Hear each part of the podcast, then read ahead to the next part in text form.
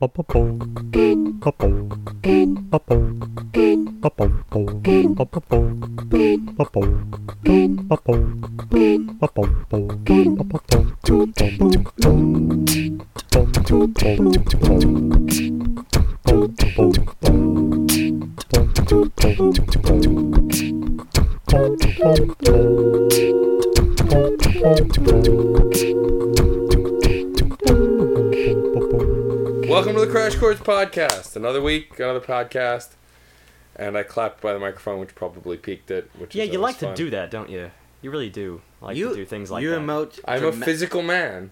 That's do not true. things physically. you said that You so s- without heart. Yeah, it's yeah. kind of funny. He speaks with I, his hands. I am very physical. I can be very physical. he speaks people. Italian. We'll just say. All right, I which is weird because he's not any. Who speaks Italian. Italian? I don't. speak- Yes, you do. Wait, You use your hands. It's a Jewish Oh. thing, also.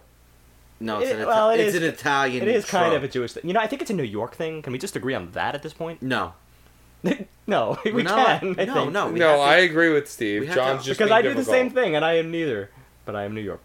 Okay, sure. Yeah, you're like Swedish or something. Yeah, but I'm not going uh, durka durka durka do because that's what Swedes do, right? Right? No. If Muppets Wow, taught that me was anything, that was so self- Racist? Self-racist. So, so blatantly, ra- well, yeah, I know. it's still love- racist. Self is not necessary. There's a lot. To, racist, there's a lot for me to be self-racist about. I'm Scottish, so yes, lots. true. yeah, I, no, I, I remember. Yeah, Yeah. Where where we're we're the second cheapest, for instance. Oh, okay. Yeah. That's that's excellent. I guess. Wow, that's been exciting. Do we have a topic today? Uh, Are we doing We'll worry album, or about- are we just gonna keep rambling? um, before we move any You're just further, I just want to say for those who are listening who are interested, we've had many guests of uh, who have been involved with or part of or even fans of Wasabassco Burlesque, including two performers, Kita and Hazel Honeysuckle. Um, this coming uh, when this goes up, this coming Friday and Sunday are the ninth anniversary special shows of Wasabassco. Um, every year they do a big anniversary show, and so this year's is Friday and Sunday, the 9th and 11th or 8th and 10th whatever this Don't look at me. th- whatever this Friday and Sunday are. So come check it out, have fun. I'll be there doing sound like I always do. Um, why don't we get into this week's album, Steve? Okay, I went back to prog this week. Um, today's artist is Scale the Summit. The album is The Migration. This is more straightforward prog, I guess, at least when comparing against our last prog band, which was Godsticks. At least in terms of the overall prog structure, which you take several measures of this and you move it into several measures of that, and it tends to expand on itself in that way. But it's a little more metal, and also it borrows a lot from post rock. So you get a lot of softer themes in here, really playful uses of the guitar as ambient work. Yeah, actually, that was one of the first things I noticed about the record is that the the uh, guitar work takes kind of an ambient feel in this record. And, and, And not that- and not immediately. and no. that there's like three or four or ten or sometimes thirty guitars being played. it can sometimes sound that way. Of course, there's effects being put on top of that, but uh, yeah, the guitars definitely work well together, in my opinion. But we're not even gonna get close to that. First of all, we're gonna start with the first track here. We've got Odyssey. Now, this track, I think, starts off the way you would expect a prog band probably to start out. You get this guitar that sort of proposes this frantic melody, sort of in line with the drums, and it's almost like it treats itself in a series of subjects. It's almost like a fugue. Like we've definitely done not done any classical in this album, but like a fugue will have like two two figures and they both play simultaneously. And each one is called a subject. And then you almost reinvent that, you know, every few measures a show. And you do something similar here in prog. It's classical in that way. I noticed that the subjects tended to be, or seemed to be, a uh, a deeper, throatier guitar, uh, more akin to what you would actually expect in metal, um, in in some of the more darker black metal styles, compared to the the high pitched, frantic guitar work. It was almost like these these were two individuals. I don't know if it was the same guitarist or not, but these were two roving individuals within the whole album, but especially within Odyssey. That's right. Even uh, as of the next, as of the next uh, subject, we get these we get these two simultaneous things going on within an eight measure segment. The guitars seem to split. One stays melodic and the other goes all frantic. It's this frantic figuration that just stays beneath. And then the bass joins in, and that's another really prominent feature about this band. The bass just really stands out. Um, which it does in a lot of prog, but I feel it, it's it's more highlighted here for some reason. When he steps in front, the virtua- virtuosity is just apparent immediately. I mean, he definitely stands out more than say the bassist did in Godsticks. Not that there was anything wrong with the bass in Godsticks, but this this bassist did take center stage multiple times on this record. Right. I, I see him as more of a unifying uh, individual, uh, unifying sound for uh, to, to to bring the guitars together and to also couple them with the beat work of the drums. That's kind of a funny interpretation, considering I feel the guitars, at least as the three of them, or I, if I'm pretty sure there might be three. I'm not positive about that, but they are kind of like an entity un, unto themselves. But it's true they need some kind of anchor beneath it, and I think in the end the bass probably provides more of that anchor than the drums. It, tends to be the leader of the pair. They they have their specialties, but I feel like the bass is more of leading the both both guitar styles, uh, unifying them them together. Yeah. Not that they don't comp each other well, and honestly, they they did some great work in actually comping each other. yes. Uh, the for all the beauty that's in Odyssey, and Odyssey does have a lot of movements in them. I felt like the breakdowns, while beautiful, and they were very beautiful breakdowns in between each section, I felt like it kind of divorced the different sections a lot more than what we get later in the album. I, uh, the conduct, uh, the connections between the two weren't as solid. We do get a little bit of divorce. I could see how you'd say that. And in fact, one occurs uh, with a really, really jarring transition. At least I could see how it would be jarring. It's this this ear-piercing screech that you get just just maybe 32 measures into the song. You get uh, this screech. It's almost like a harrowing bell toll. And then right after that, you get your full-on B section, which really starts playing around. That's that's when you, I think you get the full guitar solo. At least it could be written out verbatim. I'm not entirely sure, but that's when they start playing around with all these other things. They start playing around with rhythm. They start. You get this like three measures of six beats and one measure of seven beats, and you keep going around this cycle. It's sort of like punctuated almost with this guitar wailing at the same time. Lot going on here. it's that guitar wailing, that high energy associated with it. I, I think it was the fact that there was a lot of breathing. There was a some high speed and low speed, back and forth, that I think broke up the song a little bit too much for me. It the the slowness, the slower parts, where uh, the the the high guitars taking a back step, did a great job in breathing the song, but I feel like it lost a little bit of the cohesion. Well, it's funny you mentioned breathing because there is a little bit in that sec- in this section B here. Once they go through that cycle of like six six six seven, right? Then at the end of that, you get this closing motif that seems to wrap everything up like a period, and then they can begin the cycle again. So I feel like if you're listening closely, this can become this section at least can become more apparent. But I do see how the sections can be divorced, especially when you're talking about the section after that. Um, for one thing, once B start the section B starts getting really really intense, you get the the rumble beneath it starts getting more intense. Everything starts building. Then there's just this abrupt halt, and it goes into a post rock melody, or if you could call it a melody at all, it's just this light figuration.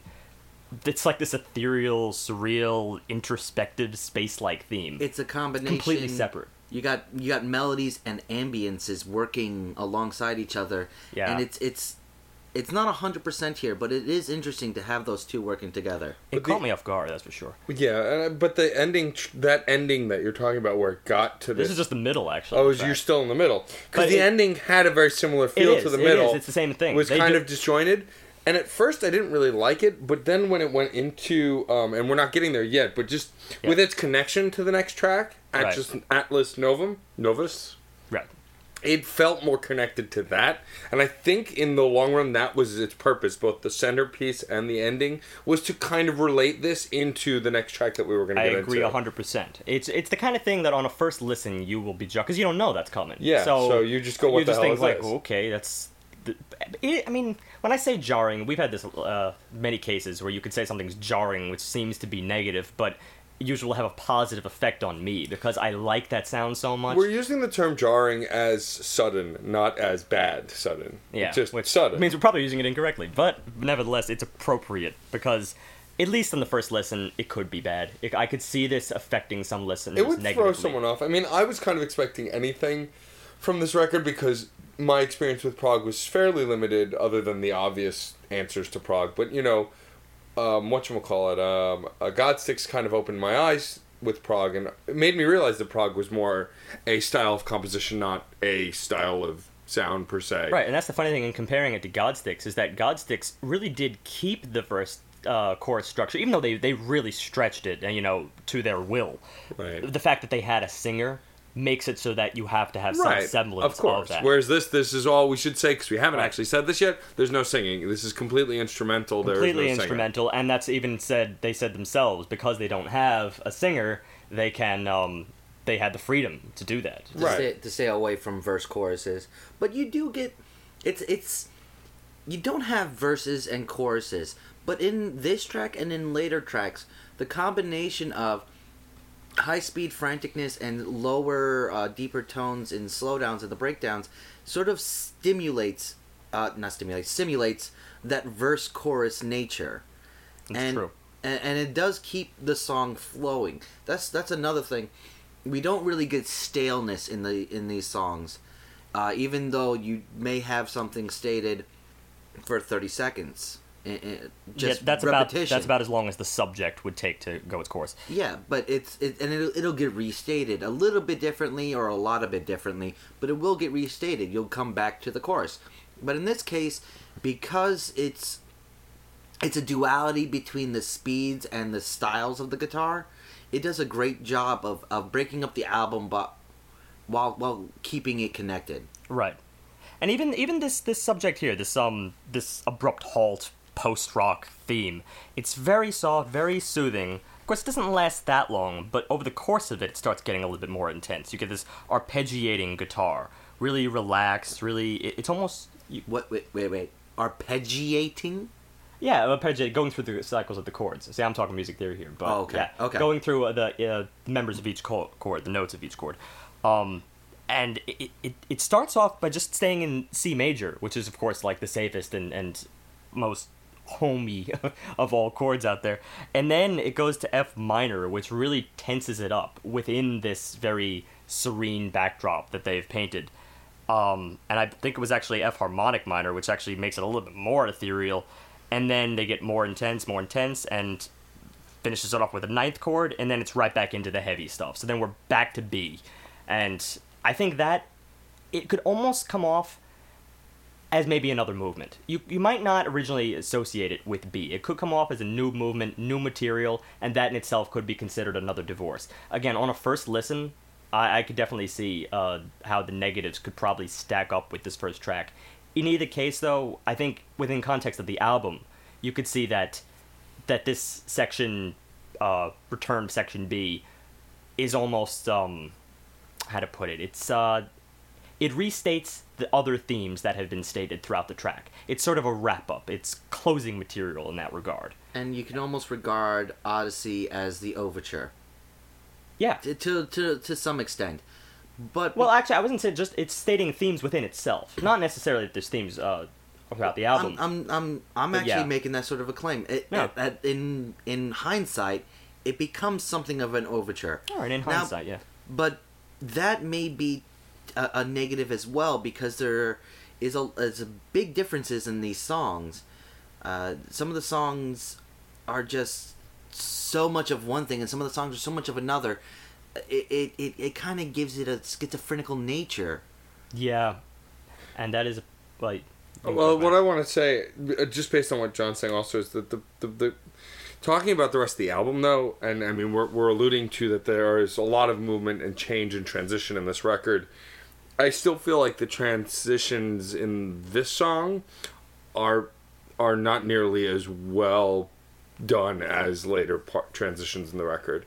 I, I could definitely see that, especially Yeah, it, it leads you to believe that there's going to be a lot more of a sudden nature here than really comes. They get a lot more organized, I think, as it goes on. The most apparent tra- transition is that final one to that last soft section. Yeah. That's the one where, in order when when they close that track, it's like they're completely departing from the key in order to go. Like it's really unexpected. Still love it. Still think it's one of the most beautiful sounds I've ever heard. But it it's it's so foreign from It- what had it- just come. Yeah, it just didn't make sense in context until you get to the second track. That's when I think the ending of that track makes the most sense. Right, but it, it's it's sad at least. If Yeah. you, you, there's another way to interpret this. It could be like you know, if you're gonna put visuals to it, it's almost like a battle, and then all of a sudden there's the moment in the battle where you just lost a friend or something. Because the end, that soft section at the end is so sad. It's like a death just occurred. I mean, cycle between the D major uh, ninth, I think, to an F sharp minor ninth. It's really depressing, and just, it starts getting slower as it goes. Like a heart Yeah. is about to stop, and that brings us in to the second track, Atlas Novus. It Which- starts with a beautiful speed piano. The intro is gorgeous. It's It just really- a great It sounds like statement. piano, doesn't it? Because I it's so know. it's so fleeting. But it's it's like classical guitar work. I know. Honestly, And it was I loved how they took this really high speed just coolness and used the drums and guitar to replicate and expand that My sh- immediately afterwards and just continuously expand that. My short description for this song is just it's got this kind of engaging predictability as I explained it when we were listening to it. It was something where I could almost predict where it was going, but I didn't mind it. It felt comfortable, it felt familiar. Right? I think one of the reasons for that is that from a theory standpoint, a lot of it has to do with just cycling between two chords. It's not always the same two chords, but at least in the beginning, you're dealing with G minor and uh, sorry G major and B minor, and uh, that's where you get the really strong bass, and you just get to listen to all these instruments. You know, experiment with what they can do before you get another two chord cycle, such as later on it's uh, G major and E minor, and you just cycle through these two chords and experiment.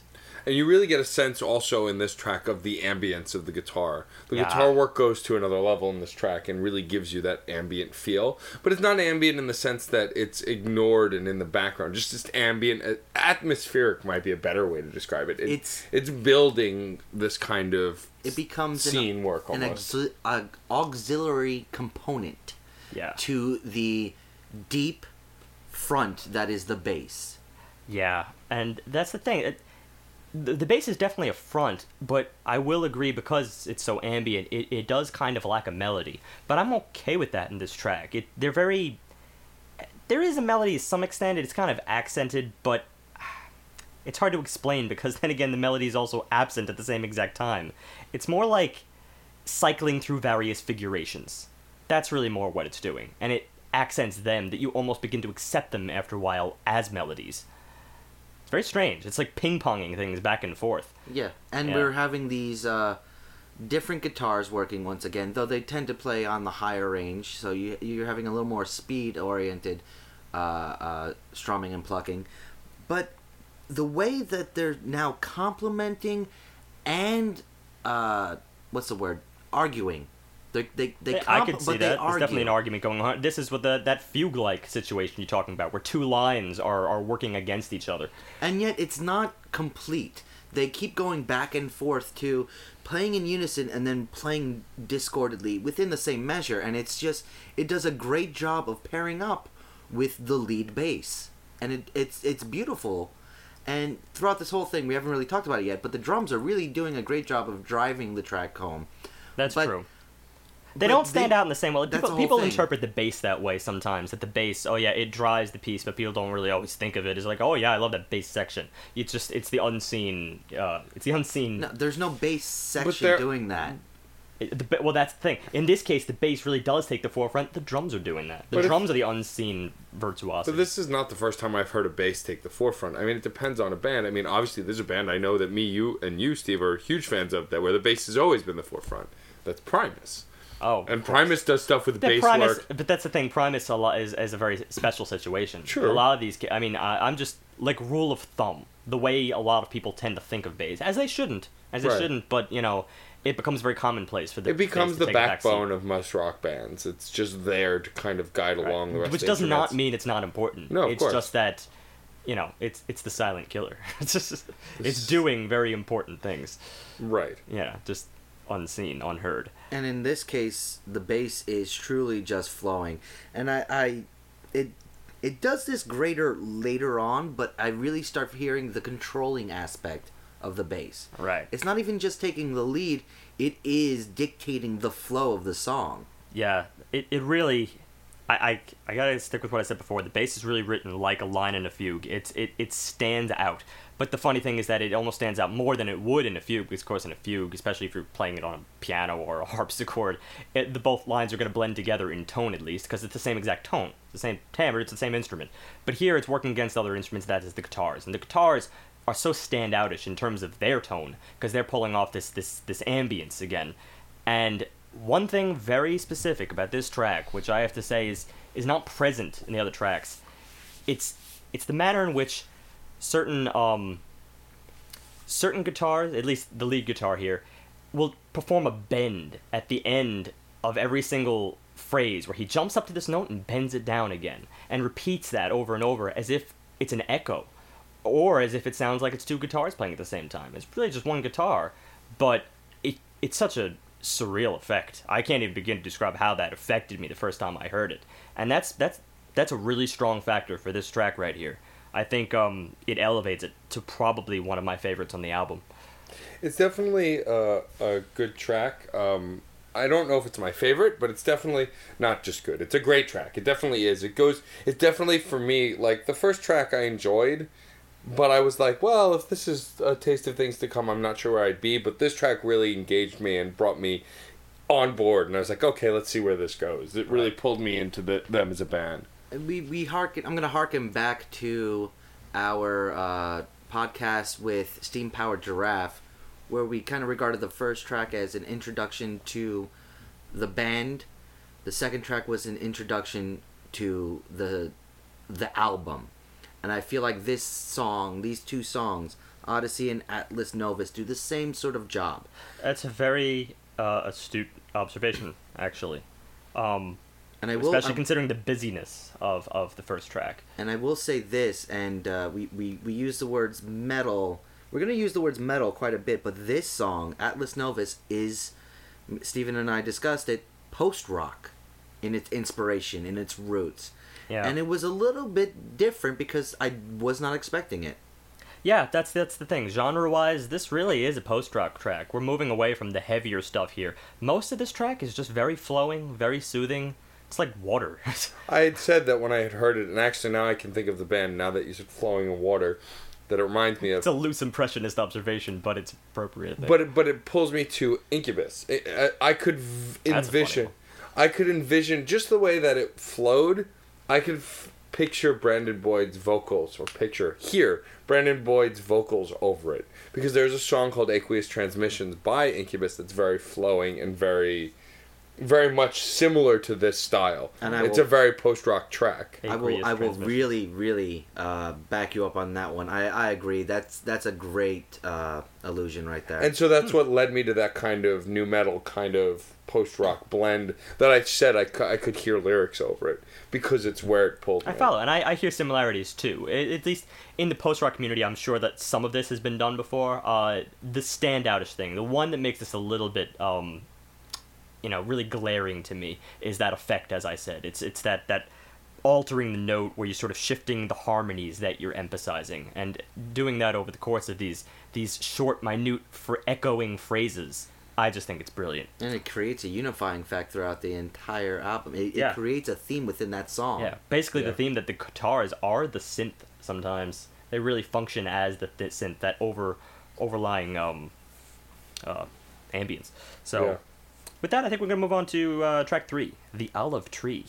So this this song in its in its beginnings, I I really enjoyed the way the guitars were not following each other for a change. There was one guitar that was doing a heavy standard kind of metal grind with the second guitar layered underneath it doing a lot more finger picking, more detail work, which was great for the first Yeah. like minute or so. But then Yeah, the song on a whole, uh, as an overarch, goes into this disjoint. By the end, it gets kind of disjointed and odd, and takes a weird turn. It has it takes two. a weird turn very soon. But I do want to stress I did enjoy that first minute. It was it felt like another exposition. Yeah. Like perhaps if we didn't interpret in hindsight, if we didn't interpret the second track to really kick off the album, Yeah. I would have almost said that this track did with that intro. Um, And it- that it, intro- it feels like a like a fairy tale or something. Again, eerie, serene words like these, and uh, after that, it just it gives way. The thing is, is that in that first minute, there was some great bass. The- both guitars and the bass were doing such great work together that it was very engaging and it really pulled you in. But after that, it just got so disjointed. and then oh i'll just go along with that the guitar stepping in there over that that framework was a line of its own this was clear melody it sounded like a um like a violin almost Yeah. stepping up on top on top of everything else But I think that was the problem with the uh, the the first transition and the lit, latter half of this song was you're, you're talking about the bass really working in unison with the guitars, which is not working as well because we. well it I, I didn't- would it stress didn't- in, in the it worked second well part, in this intro Yeah, but in the second part and the subsequent parts, it wasn't doing that anymore. It wasn't doing what we ex- what we found in Atlas Novus. It wasn't taking a lead, and at the same time, we don't have the drums picking up the work for the bass in this song. It's it's it's kind of like the drums and the bass kind of took a, a little bit too much of a step back. Here's the thing. I want to make this very clear the distinction between this intro and this track bulk here. The intro, Gorgeous. downright gorgeous. And then I, I see why you say that like the drums aren't really picking it up because a lot of the rest of the track is very regimented. And this is where I get into almost a little bit of a critique of uh, of of prog in a certain sense that sometimes they can fit these these these cycles, these subjects with with textbook regimentation. Like they're just they have to go back. They have to go back and they stay there. And it almost sounds like it, it it's it's its own thing that can't break from that thing for the duration of that thing. And, And the then fu- it goes into a new thing which may not be connected to the previous thing. And the, and the funny thing is that when you describe it that way, it's almost like it's the antith it's becoming the antithesis of what it represents. It's supposed to be this free Progressive. form, progressive It's supposed, build to, it's supposed to progress. and not- then not become regimented. Right. And then progress to something else. Right. It's almost like it seems to have have uh, sections unto itself that are just new sections. In which case, you're dealing with um, multiple movements within a really short time frame, It's which a- is is I think a little bit too uh, too flexible, Now I Yeah. will say Perhaps. I will say it. they- seamless. There's still quality instrumentation. Oh yeah. But this is more of a series of good ideas as opposed to a more unified, cohesive piece. Yeah. Which takes us back to It's that. just a little dip in the album for me. Right, This middle it's, section it's one of those things that we talk about. We've talked about a lot with Flying Lotus. We've mentioned it with Godsticks. We've mentioned it with other artists who have who go a more complex or even sometimes artistic route. That you know, Boards of Canada is sometimes the whole track isn't going to be a complete hit. You know, we'll like parts, but then the rest of the track will be a miss, and it won't hurt the album, but it'll definitely hurt the track. Yeah. I mean, when it comes right down to it, I guess I just really don't think that that bulk fit with the intro. The intro was really a bit. It, it has to do a lot with the separation from the intro. It's just a big letdown for me. I feel- wanted I wanted an expansion on that. It I could have really, been, really did. It could have been two separate tracks. This, this track could have been broken up into two separate tracks. Or it could have been two or three fully flushed out, yeah, flushed out renditions, because there was there was two major breakdowns which kind of created a, a, a three part song here. Yeah. And individually, they could have become very beautiful songs. But Yeah, like, collectively, it collectively they do drain a little bit of the quality from each other. I, I agree. Um, especially like the last section. You know, it's it's hard to imagine it going from this this eerie fairy tale intro to this playful 80s rock jam at the end. Um, which, you know, I again, I enjoyed it in of itself. It was sort of another side of them, another side to what they can do. But it, it's just such a strange pull from the previous. Um, still enjoyed it, but I, I have to take this this track very separately. It will be more about like, ooh, I want to go back to that timestamp The- the- rather than the, take the track as a whole. It hurts the whole overall arc of the record. It hurts it a little bit. You know, you can't ignore something like that, especially with a song with no that doesn't always have a clear theme. You know, you're looking for a musical arc at its purest, and this will hurt that because it does break that up and disjoin it a bit. Yeah. It just you know it comes down to those repeated sections, which is, some of them are just a little bit too thin to, uh, to really establish and to really to really elaborate on. Right. In which case they just move to a new thing. So Right. minor trip.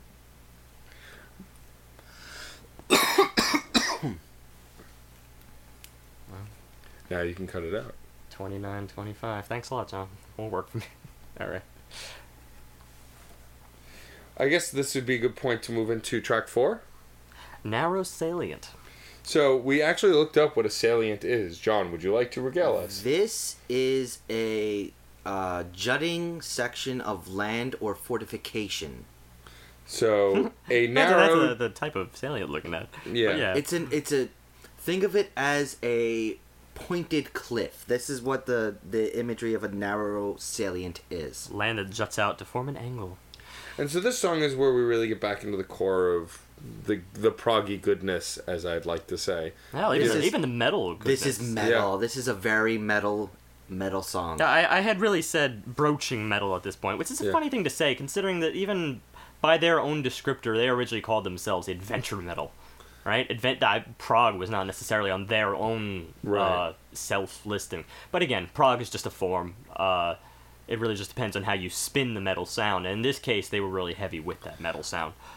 Still a little bit regimented. A little bit, but not as much as but a the lot, last one. A lot more fun, more engaged here. I will say it, it may be more engaging, but I found this to be a metal montage. It, it felt almost trope driven. Not to say that they were poorly designed and poorly executed, but you were getting some of the very typical halting play that you get in metal. You were getting the uh, the speed attack guitar. You were getting the slow builds. You were getting the breakdowns, and it felt almost like they were just dipping their toe into every single one of those standard pieces. Yeah, they go through a lot of sections here. I still was more interested, I guess, in these sections, which is really why it comes down to uh, pure taste in the end. Because, you know, when it comes to the previous track, uh, I just wasn't as into some of the sections. You know, if you have a cycle, and I'm not really as much of a fan of the cycle, well, that's going to hurt that form. Here, maybe I was just a little more favorable. Granted, they were regimented with the with the intro, but I'm a little more forgiving, I guess, of strict regimented uh, prog intros, maybe just for the fact that they're almost like a kick block, like for a sprint. You know, they set you out with something just to familiarize yourself, sort of an anchor. Supposed to be a little bit predictable, supposed to be a little bit uh, straightforward, and then they dive into this this monstrosity. But also, I mean, the way John mentions the the tropiness, finger quotes, of this, I have to say I don't really think it's a bad thing. When you're influenced by metal, you tend to push that metal into what you do. I mean, even look at our album last week with Arctic Monkeys. You know, um, I can't remember which song it was, but the one that was blatantly pulling directly from War Pigs, like Oh, the War Pigs Eleanor Rigby monstrosity. Right. I don't, but I loved that song, and I loved that it did that. And in the same way, I love this track for the same reasons. I like that it's pulling from all these different places in metal. Also, because typically metal itself doesn't do that. Usually, when you play a type of metal, if you're Sonata Arctica, you're playing speed power metal. You know, if you're Metallica, you're playing heavy metal. You know, if you're uh, you know Black Sabbath, you're playing classic rock slash metal. You know, it's it's. I like that this kind of brought all of those different styles of metal together. Yeah, this is a step up for me. But for me, I kind of regarded it as them going, this is metal spacing, this is metal spacing, this is metal spacing, this is a metal breakdown, this is a metal breakdown, and it was kind of it was kind of Yeah, weird see, to hear that. You're, From dri- my you're describing the last track for me. I didn't feel that as much here. Yeah, I- me too. It's just for Perhaps- me that's that's kind of what I heard because th- it didn't seem like they offered anything new. It was just very very good, tried and true. Uh, I mean, here's the thing. I wouldn't necessarily say that any that anything in this band is tried and true. They can be very original with what they do, even if the tone can sometimes like the the fact is metal the metal tone as as we think of it a lot. I think is interpreted just as a trope by a lot of people, even though there's so much variety within it, like a wealth of variety. So, you know, it could just be a, uh, you know, if you're if you're looking at it from afar, I could see how you'd think that. Yeah, I But just under I think microscope, there's there's there's differences. there was enough intricacies in the sections that I didn't really get that bogged down with the tropiness of it because they were still adding so much more to those specific Yeah. styles. The other thing here is the bass takes another forefront. Granted, the bass is taking forefronts throughout this uh, throughout this album, but here, I, it almost felt more akin to a solo rather than a written out piece, if whether that's true or not. And it seemed that the instruments in the background weren't comping as much. They picked a groove, especially the guitars. They picked a groove and they sort of stuck with it in order for the for for the bass to be heard. Um, a little more so than other tracks, which I think said more for this Yeah. because I love this bassist. It's incredible. I want No, to hear yeah. as much of it as I can. It's definitely one of one of the Yeah. most fantastic bassists we've heard. Yeah. It's It's definitely one of the, this year. It's And one even of the high, higher quality musicians we've heard. Yeah, Just to put that out there. yeah. And even so, I'm not impugning the the guitarist. I think the guitarist actually incredibly tasteful.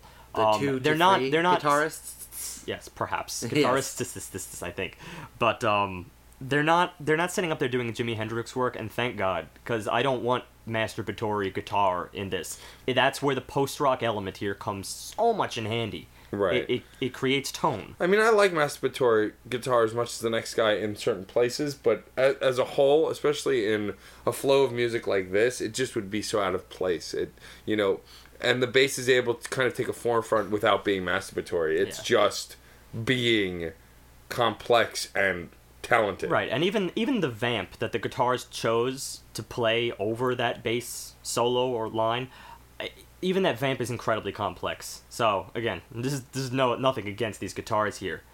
Um, I will say that's a saving grace for this song, which is why I'm very much on the fence with it. Uh, I, while his, I, and I have to reiterate, while the bass is just so good, and that's something I can focus on, but sometimes it just bleeds a little bit too much of the tropey nature of the of the tried and true nature that I gotta I, I take a little bit of a step back. I still don't know 100% on how to take this song. I can see that, and that- kind of leads me to my final thought here. I mean, when you consider all these sections that you're discussing, I mean, for a couple of them, they're almost they're going into. It almost sounded like the Hanon exercises, which are are exercises that they teach piano players, like early piano players, really, really early. They're just like these these patterns of scales rising up and down, up and down. I could almost hear that in here, which is the kind of thing it, that metal loves to do. You pick a pattern, and again, you you stick with it, and it's it's still impressive. The finger work, all very impressive, but you have to wonder where what it relates to, and in the grand scheme of things, you know, where's your theme? It's that is a prog element, and I do think that they were on the better side of prog here, fulfilling um, expert new renditions of various individual themes, if that Yeah. makes any sense. No, yeah, That makes actually, that makes complete sense. yeah, that's actually. kind of the best way to describe. It. That's actually track, where I I'm think. coming from. Yeah. All right, there. all right, then then there we go. Uh, when it comes to other people's interpretation, I think it's just that it could be, especially for non-prog fans, this could be a little bit of a tiring track. I can Yeah. understand that.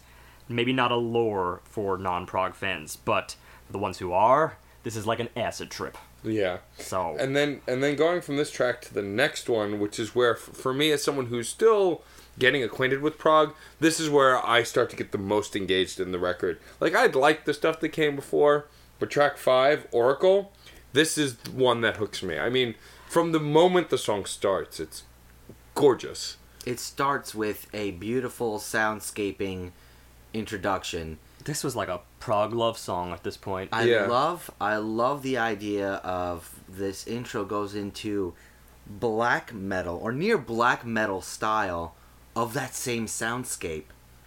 It was Yeah. an incredible interpretation. and also at the, at the top it was with about a this- minute long. Yeah. about a minute long. well the thing that steve pointed out on this song is that it goes through five or six ish movements Well, throughout the whole song That's why I'm again this this album as a whole takes a little bit of a parabolic nature here. It's really strong in the beginning. It may have taken a dip during the last the previous two tracks, but here it's on the on the rise to to stardom yet again. And that's because of of the way it plays around with structure yet again. We're not getting the same uh well, sure, I'll I'll use your phrase tried and true uh prog nature of, you know, sections of regimented measures of such and such, measures of such and such. Yeah. Here, it's a very creative breakdown. It you're getting legitimate. I would I would call it A B C D perhaps, and then back to B over the course of this track. You really need to break this down into full-on movements that And- are related distinctly. and it really painted a picture. This is the first time the record really kind of starts to build a scene.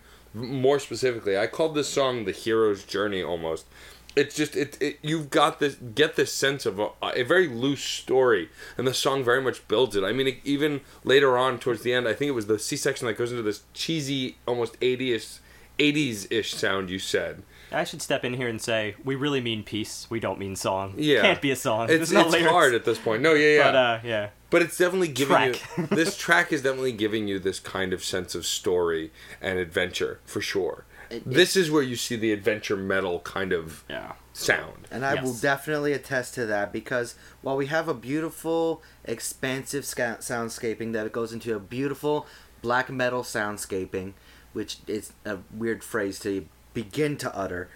Part C, when the bass, and this is really one of the best parts he does, when the bassist takes a controlling function and really reins in all the un- other instruments and becomes the not dictator but leader of this song and, and the hero of this story it's one of the most amazing parts and i love in within this the c the d and the restatement of the b Yep. it's him taking this firm grip and slowly letting out the other instruments Yeah, it and was. it's just so beautifully done It was really beautiful. I mean, of course, considering where we're coming from here, we're interpreting the the intro, the very sweet intro, as a.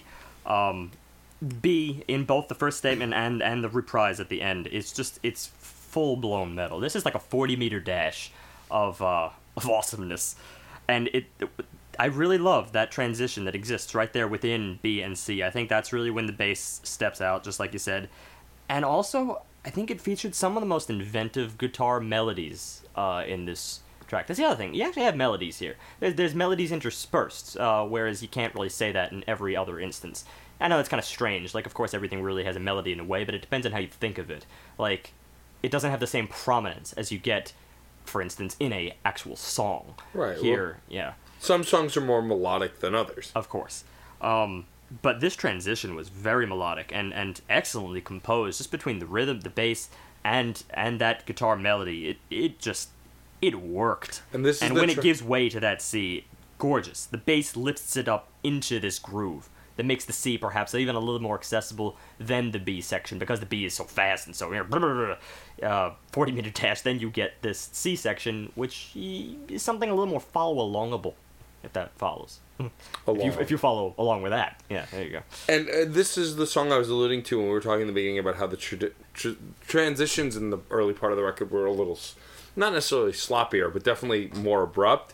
This song is a testament to how good their transition work is, how they can change their sound on a dime and still make it work within the track. Yeah, and this And one the- this one also leaned a little more towards the post rock again Yes, It had the did. metal elements, but it definitely leaned towards the post. Rock. It did, especially with the with the A. Uh, the, the B's are, I, I honestly will say though, are full blown metal. I mean, it's, Sure. it's hard to really search for post rock in that, but th- they function. uh, This is probably the best mesh I think between all genres. It's you know some of my other favorites have either settled in one or the other. This is really a showcase of all of them simultaneously. And it also shows that this band works best when everyone is playing in the same meter but completely different songs. There's one song later on where they really are just playing Track. com- complaining com- completely different songs that work well together. But here in ev- in uh, Oracle, the bass is doing its thing. The guitars are rebelling against it, and they're rebelling in different ways. And it's it's that rebelling in the C section and the acceptance in the D section where they, they, they calm down a little but do expand that you, you realize that these guitarists really are not even comping at this point. They are They were leading here, I they, think. they're leading, but they're not full fledged leaders here. well, They were playing different songs. It they depends. really were. Because D, D, if I mean, especially from a classical standpoint, D you really could consider closing material, where it's really trying to incorporate a lot of other things, uh, and also going back to those um, figurations. For instance, they were playing around with uh, arpeggiating out uh, suspended chords, I think, which was uh, Matt interpreted that section as almost like the the hero standing atop the hilltop surveying the the side. It was Yeah, uh, it was like wind blowing in the hair, ready to take on his adventure, you know. And then, then, and then the the, the second B section, or even to me, well, I mean, might- it- you might have to have sometimes The B a kind of an '80s mentality when you think about some of this stuff, but it's But- it works. But that B reprisal right after really solidified that. Well, we're off. This is the adventure. Let's go. You know, we've got a we've got a land to free or Exactly. evil to conquer. and I don't think B, the B, this B section is inaccessible metal. I think it's very very fun for everyone. Oh yeah, it's thing. definitely very accessible. yeah. Um, and and honestly, it, it kind of even the '80s ish one reminds me of an artist Andrew WK. He's well known in the metal pantheon as happy metal or fun metal because his, most of his songs are very inspirational, very positive, and I could almost see him singing over something like this just because, you know, his style of singing promotes adventure and positivity and happiness, which Right. there's there's a lot of in this track. Yeah, that also has something to do with the fact that I think they modulated in, in the D section. So Yeah. you know, pushing this track along in that in that regard, tonally is always very important. So I think that takes us to Evergreen. So track six, Evergreen, Ooh. is okay. This song is we, we should say at this point, all of the tracks on this record are four, are five minutes or longer. I think there's Well, one well, four minute couple- and some four and a half. yeah. But all of them are somewhere between four and five minutes or between four and six minutes. This song Evergreen is one minute and forty one seconds. I remember exactly how long it is. It's pretty important to note. This is all bass, and I think it's just the one guy, Mark Michell, and whether he's doing it in one shot, not sure. Whether he overlaid himself, not sure. Either way, the product is phenomenal, and it's such a breather when you compare this to the rest of the album. So this track might be one of one of the most emotionally impactful songs on the record. It's only a minute and forty one seconds, but from the moment it starts, it's pulling at you, and it's it's Tugging at all those heartstrings. yeah, it's it's heartfelt. It's it's not necessarily depressing, but there is a low tone to this. It's Oh, heartfelt, definite sadness but here. but there's a sadness. I, was, yeah. I, I regarded it as terrible beauty. It is something that is just beyond mortal style of beauty. It's not just a beautiful woman or the birth of a baby. It is something greater than that. It's something that is more of a natural idea. yeah, I think the word you're looking for is transcendent, Yes, ineffable. ineffable, and transcendent. This all these song, things. within f- the first five seconds, the first time I heard it, I was holding my breath and tears were coming to my eyes. It was an Aw. amazing experience. In fact, when we just listened it to uh, together, I was still tearing up. It was amazing that this a single a single instrument can could could do that. In fact, this song is so powerful, I would say, even if, and it doesn't, but even if the rest of this album tanked and was terrible, which it's not, this song would still make the entire album worth listening to because it just, it's so powerful for such a short amount of time. I wouldn't want anyone to miss this. Uh, It says a, a- lot, and also it speaks to everything that we've said about the bass so far as being prominent. I mean, the fact that they made an all bass track kind of important. Yeah. kind of speaks to that. It's a dark lullaby. Yeah. And it's- the easiest way I could explain it. It's also a Yeah, beautiful breather to the record. It gives us a nice break. Uh, It- it one of the no. reasons it stands out is not just the fact that it's a bass solo, because you think, all right, how is he going to do a bass solo? The way he does it is through harmonics. Harmonics essentially function as by using harmonics, he achieves the ambience that the guitars had been achieving in previous tracks. So he supplies that himself. In that case, he's got all the tools at his disposal. He's got the bass, obviously, and then he's got punctuated rhythms, um, uh, punctuated, uh, sorry, notes in the in the mid range. All that's that's every range that you need to create a full song, and that's how he gets his lullaby. Combine that with a little bit of dissonance to make it not what I'd call a ditty. Definitely more complex than that. To bring the dark, Yeah, to bring the dark nature. element to the forefront. It's it, it's fascinating. This I think is minimalism at its best, especially amongst what we've looked at. This might be a top contender for best instrumental track of the year. It's definitely up there because it does so much with an instrument, and that's always impressive to There's me. a there's a possibility this this will end up being uh, a contender for the most emotional track. Because I mean, up It's- until this point, one of our most emotional tracks of the year was "Honeybee," and that's mostly in the lyric work and the harmonies. You know, the music is important, but it's mostly in the lyrics and the harmony. I have other emotional contenders, especially in, in, in Godsticks, for instance, and to be honest, I felt a similar tone. For instance, uh, uh, the closing track on Godsticks Envisage Conundrum, I, I had almost the same kind of release feel that I had during this track here. You get that cold sensation. It's it's um, you know, it can be kind of a depressing thing to listen to, but to be honest, very moving. That's where you want to be. I will, I will just say this track was an amazing idea of dualities, of the beauty and the darkness. This was a breather that was just so intense and tension filled. It was an amazing combination Yeah. of so many different elements in such a simple way. And I thought also a brilliant follow up to Oracle. I think this is where you needed to go from a track that went through so many movements like that. This this had to be. We needed a wall of something to pull us through to the next half of the album, and this wall of emotion definitely does it. It functioned as the perfect intermission in that regard. Yeah. So, I think that brings us to the Dark Horse. So the Dark Horse is another very emotional track, but on a different level. Steve said it within the first few seconds of this track. It has this kind of frantic, almost overwhelming nature This from is the very beginning. Well, the intro draws perfectly from the previous track at first, Yeah. and then we get the frantic uh, uh, nature. It's um, it, it it's another one of those, you know. All right, it pulls you in very softly, and then and then starts to really dive into the meat. It really gives you this sense of a dark horse, a you know, almost riding on a horseback into battle, almost kind of a thing. Even though I think they were they were pulling from the expression "the dark horse," which is to mean a um, uh, the the unlikely person to succeed in in a battle. For Right. instance, uh, the one you don't expect. You know. But I will say this song for me took a little bit of a step back because it felt m- more expansive, and we were complaining about how something like Olive Tree and uh, Narrow Salient was a little bit constrained. This was just a little bit too far on the expansive side of things. This was setting up scenery as opposed to propagating a, a more story oriented song and it felt less defined uh, because of that, and, and it took a it took a little bit of a step back for me. Well, here's the thing. I think a lot of things could be conceived as taking a step back, especially when you're following Evergreen. But I can't really fault this track in the same way that I fault those two. I think this was, to be honest, I think this was a 10 course meal in musical texture, which is similar. I do admit that is similar to what we said, uh, special, especially about Narrow Salient.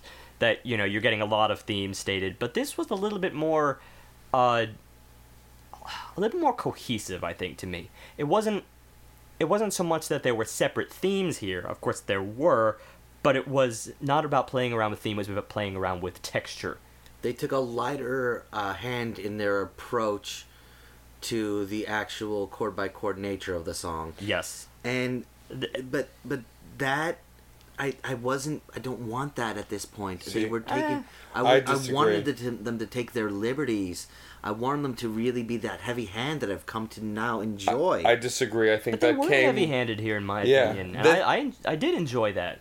There's something that had to follow Evergreen. You knew that wasn't gonna last, and I don't think the album would have worked if that did last. It's perfect that that was only a minute and some odd seconds. I think this was the perfect follow up to Evergreen, and I like how much heavier it got. I mean, I had said at one point while we were listening to it that this could have, if they threw Nathan Explosion over it, it could have been a Dethklok song. Just with the power, the passion, the heaviness of this song. Very funny to put it that way. Which but is- I, I'll, I'll agree. I'll It- agree that I was about to call this this track the, essentially the beast of the record. And it is, and it it has that death metal sound. It has that very Yeah. intense, powerful metal, and I think it was a great follow up to Evergreen, and also kept me very engaged.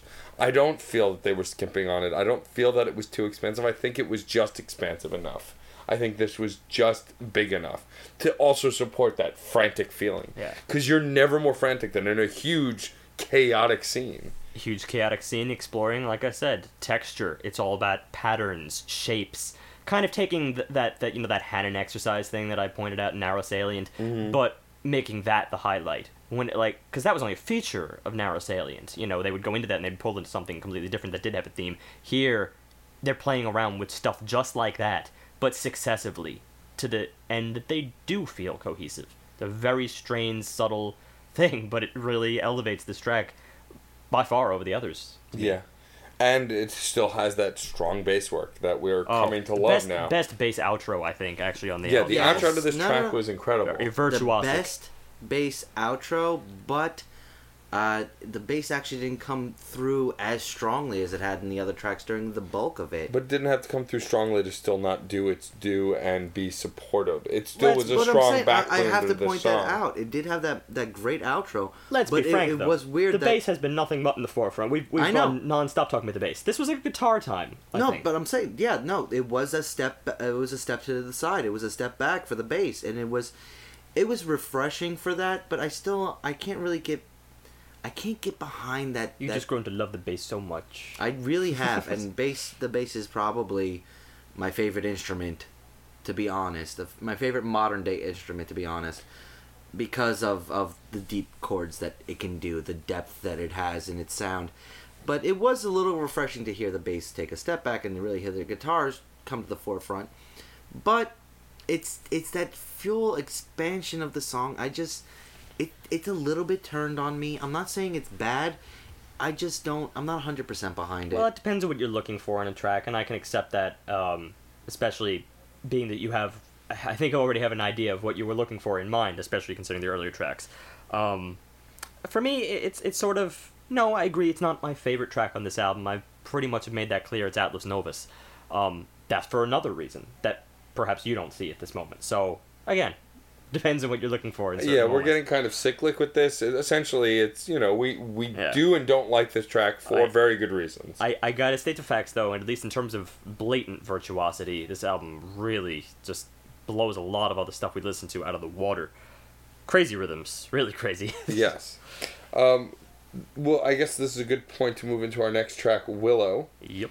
So Willow has this from the moment it starts, kind of has this skulking, noir-ish kind of sound. Very harrowing, very eerie. Again, we, we had these words before, but I feel it's kind of distinct here. Yeah, it was the creepiest it had been. very creep, yet slick, yet smooth. Very, very.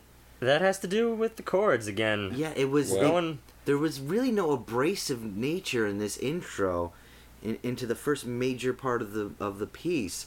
It was just straight and level, but turned. I but mean- skewed. It was weird. you could take it two enjoyable. ways. You could take it two ways, especially from a chordal standpoint. You start off with a nice, safe G minor, and then again, we're working in two chord cycles. So your first is G minor, your second, we go to an augmented chord, which I don't think we really have gotten, especially in such prominence on this album before. Augmented chord chords are always kind of eerie. They don't have the the blatant sadness of minor, and they're not as they're not as textbook eerie, perhaps, as a diminished chord. Augment, augment, augmented chords are very strange things. But taken the second way, you might not see it as an augmented chord. If you consider uh, the E flat to be the bottom, then we're working with an E flat minor uh, seventh chord, or sorry, an E, flat minor raised seventh chord, which is equally rare, and by some people, it's termed the Alfred Hitchcock chord, which I think speaks to your noir. Um, Idea. idea. Yeah, that's Yeah, which was something that you know Steve had pointed out when we were listening to it, and it really kind of framed the song very perfectly. yeah, and Alfred Hitchcock is is always slick. So always yes. there you are. And this had a, a single guitar playing uh, in in the first after the intro, the first major section that was truly just well accented by the bass piano. There was a piano. I'm trying to figure out if there was a piano. No, I don't think so. I think a lot No, I of think it was this the is a very th- this It's- this it's- band has it's exactly the instrumentation you'd think it would have, and it's amazing that they do as much as they do. With It that. was it sounded tonally like a piano though, They- which was amazing. We had a similar uh, instance earlier in this album, but it was that it was that single, almost lonely guitar being accented by the bass and backup, and uh, the, the the the little bit of drum work that was going in there. And this actually gets expanded on, and it's when I realized that these slow sections are the really, really beautiful but intense parts, and are being augmented with really fast strumming in the breathing section, sections, which is a, a huge flip in its in style. Yeah. But those breathing sections culminate so beautifully in the outro to the track. I mean, because they mix the fast and the slow towards the end, and it works so strongly. And this song also brings in my favorite note on the record and in a long time a simple three note progression that happens during the slower Somewhere part. toward the B or C section, I'm not entirely sure, but Uh, end he's of- talking about an E, E flat, B. Again, created just by the guitar. That's almost uh, using that echo or, or synth-like effect um, to create this uh, almost string-like effect, actually. and when those Synth string, but really guitar. and when those notes happen it's it's so emotionally impactful which is the culmination of those slow parts it's what they're going for Yeah. to kind of pull you in and then the way they mix it together in the in the the second time they have the slow part they start with the slow and then bring in the fast guitars with it as well and give that kind of layered guitar feeling again even if there is only one guitarist or more than one. It's it's, and it still is coupled with just some dissident tonal work that in in these uh, slow downs that creates such high tension. It's amazing work, and I I I just got to reiterate, I cannot believe we got high energy speed guitar used to slow us down, Yeah, it's and it's um so refreshing to hear an idea like this. It's a strange animal, this one, because you're really, I think, even more so than other instances of this, you're getting a huge mix of a lot of the various features that we've described so far. In, in some ways, this really is the culmination, I think, of the record. Uh, And it's also the culmination of the idea that the band is playing separate songs, that they're playing separate parts. Yeah. That each of them has a specific role to do. It's almost as if you have an orchestral setup where the violins learn one thing, the horns learn another, the brass learns a third, and they play it together. But they learn they're learning these things, they're designing these things almost within a vacuum unto themselves. I, I'm amazed that so many different ideas are coming together so well here. That's the thing, especially if you were just to take that and isolate it toward guitars itself, then um, it's it's it's bizarre, but but also kind of kind of frequent, especially for post rock bands because they use the guitar in a, in a synth like fashion to to achieve texture here. And I, I won't be that that strict here because certainly the guitar does at many times throughout this take a lead, but when you look at you know two or if there's three of them again not sure.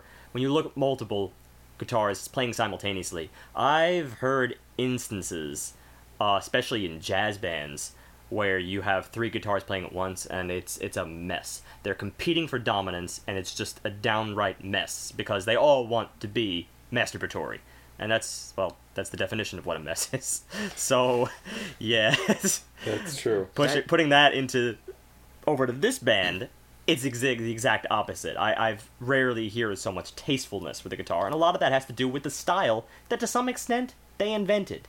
It's Maybe not completely, but but at least in its application, it, it sounds so original.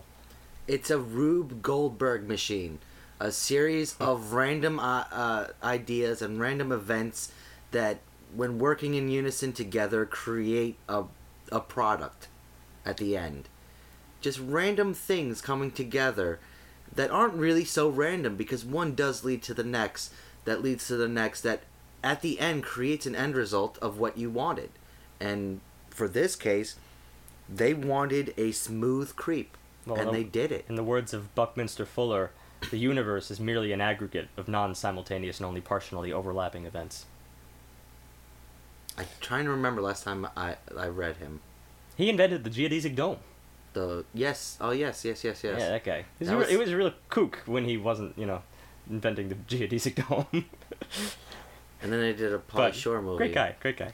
and moving on to track nine Matt just walks away. I I can't. You're you both flopped your science penises on the table, and I cannot compete. I'm sorry. Oh, Yeah, It's fine. we went to Esoterica right there. that's true. We did. um, Sabrosa is a 32 second track. So this was clearly just a very very much an intro track for the Traveler, which is the follow up after it. Um, and John actually looked up what Sabrosa means, which and it is so appropriately named. Sabrosa is Spanish for pleasant or tasty. as in a tidbit, as in this song. It was. It's And- that's the you're done. And That's you the could not get any more straightforward from a chordal standpoint. This track, it's literally C major again. The same. uh, We have we have a little bit of connectivity here, as as an ambient sound. We have the same exact thing that we got way back in the Odyssey. You know that that very pleasant C major. Just it's, it's there. That was in the first uh, soft section, and then we go to its relative A minor, and it's just like such a classic move. And we get that as as what really serves as the intro to the final track on the album, Which is the traveler. and it just cycles between those two chords, and it proceeds to do that in the real intro within the track, yeah. which is a ditty. So literally. yeah, the intro to this Bizarre. track was Bizarre. bizarre. Yeah, it has that scratching sound of an old record player, and it has this ditty playing. When we were listening to it together, I audibly went, "What?" Like I was confused Because you're it going from that so- C that C major A minor ambient sound, and it gives way to the same two chords within this completely seemingly divorced, but again the, t- the tones tie it together. Um, I don't even know how else to describe it than all what you did. Yeah. it sounds like an old scratchy record and then it goes into or like a demo probably tape. the rawest and most powerful they've sounded on the record. And I will I will say this this this song I kind of divvied up a lot. I feel like this is an eight part song. I didn't even. I, I can't. I can't with this track. Well, you know, no, it's I like when we got to Border Stomp Here's- on on uh, Godsticks, and we just kind of talked about it in a very general sense. I have broken up enough on this album. I'm not breaking up. I want to do this one All right. All right. because this is this is the Then quick you lead for one. this is the quick rundown, and I will start the whole thing with saying this is the best speed guitar on the entire album. Hmm. In in in order, you have a high speed guitar, followed by a deep guttural metal. Your C section is a monstrous fusion of these two. D becomes a slow breathing, uh, breathing scape that is is backed up with almost a space guitar and some very deep bass. E is the high playful, sort of mirroring that first deep guitar. F is a guttural speed guitar. This gets a reprise in G with a chilly oh god. a chilly pitched comping guitar and then it goes into H which is just a series of using all the original parts and just doing a weird unusual yet beautiful stalling effect I, I, I want to go on record as a disclaimer. I did not check his work, but it's um. like this is the I I I had to break this one up there's just so much going on here I, I, I want to guarantee you, even just for as me- if memory serves, that a, me- a few of those sections probably are reprises, if not modulations of earlier sections. But I don't know that for sure. You could be right, in which case it's doing what a lot of other prog does. But you know, I, I didn't try to break down narrow salient in that way. For instance, that was a lot of different sec- uh, sectionals. I had to But when you have certain when- measures of something, I feel like you can't call that a full section. It's a subject again. In which case you have up to G subjects, maybe not sections. I, don't had, know. I had to because that high speed guitar, which I love when it first comes in, and it's so playful. It's so much back and forth. Yeah. Then you get into that metal. When they bring the two together and do that fusion between the two, I was speechless at at, at that sort of duality, because this is was one of the most intricate parts they did on the whole album. this track kind of was a, a almost perfect uh, uh, conclusionary track, even though it was not one we were expecting to get. Especially considering the way it starts with that kind of scratching record and this kind of ditty, and then the way it ends, it fades out on just the record scratching as well. It kind of is very, very much a wrap up of the, and even in title, Odyssey, The Traveler, you know, kind of this kind of wrapping together as far as naming Exactly. You- goes. You, you use the only words you can here. the the title names themselves. yeah. Um, but this is a summation. no, it it is a summation. It's a damn good one, uh, especially in terms of form. You're getting a lot of very seamless transitions here. Again, nothing necessarily harsh. They do feel very tied together. Um, seamless blend from one to the other. And uh, the section, particularly that you noted, I might you might have pointed out as a, as a D, John, but uh, it felt like almost a slow jam at that point. Yeah. Yes. Um, before uh, going into the, you know, it's it's it's just a very pleasing track. I think Yeah. it's what I wanted at the end of this. It had You couldn't you you couldn't really end it with Evergreen. no. instance. Evergreen was perfectly placed. I think this has a this that this record as a whole has a very solid structure. This Yeah. this song sort of has all the Archiverse theme, and we'll talk about that next. all, all the best elements from the album seamlessly incorporated. It's not Yes. the best song, but it has all the best elements, and it's it's because I, I can't really consider it the best song because it's not one theme, one idea.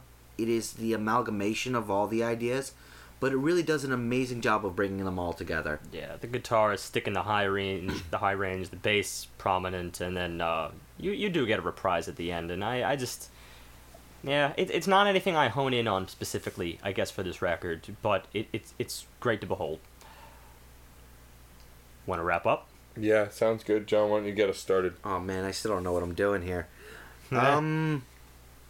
It. Okay. It's not Godsticks. We'll do that straight up. It is not the same 4.9 5.0 of Godsticks. But it is an incredible record. It's not 100% either. That's that's the other the other thing. I do have a few issues with Olive Tree.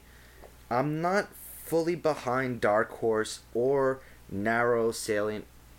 And Odyssey did have a disjoined nature, but in retrospect, it is a great opening piece.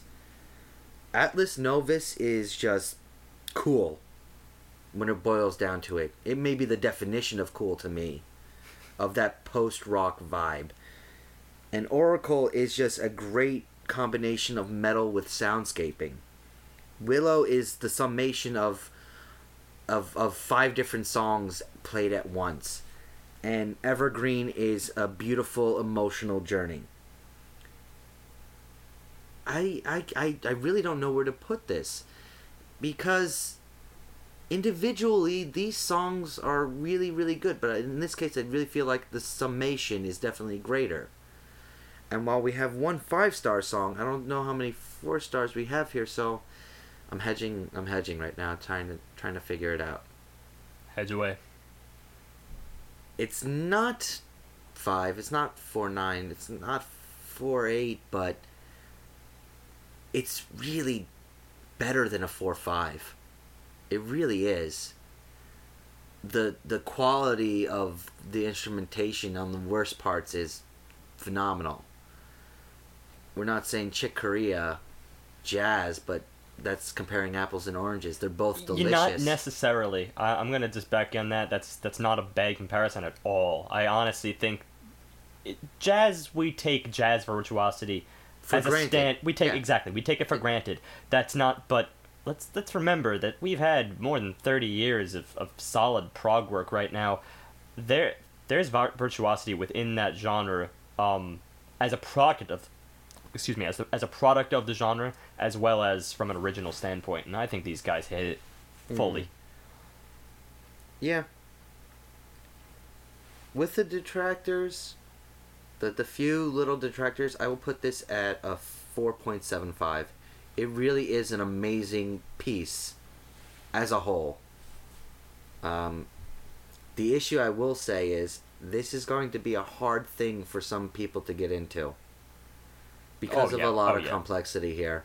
This is something that you really try it. Really try it.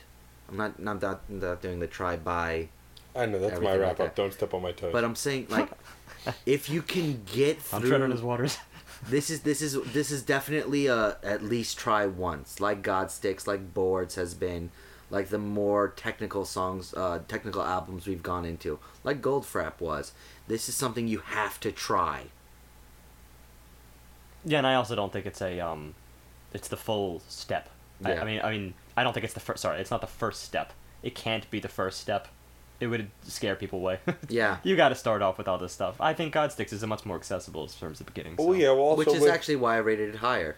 It's Yeah. because of that that kind of well also with Godsticks, it's one of those things that because it had that kind of grunge, you know, sound and the very very catchy lyrics, that that can pull people in on a very superficial level easily, and then they can experience the rest of it. They Where this is this is just what it is. There's no easy in. You either accept it or not. And that's why the first track going the way it did affected me and John the way I think it did because we kind of jumped in the deep end with no swimmies and sank for a little while yeah. until we kind of got our ground.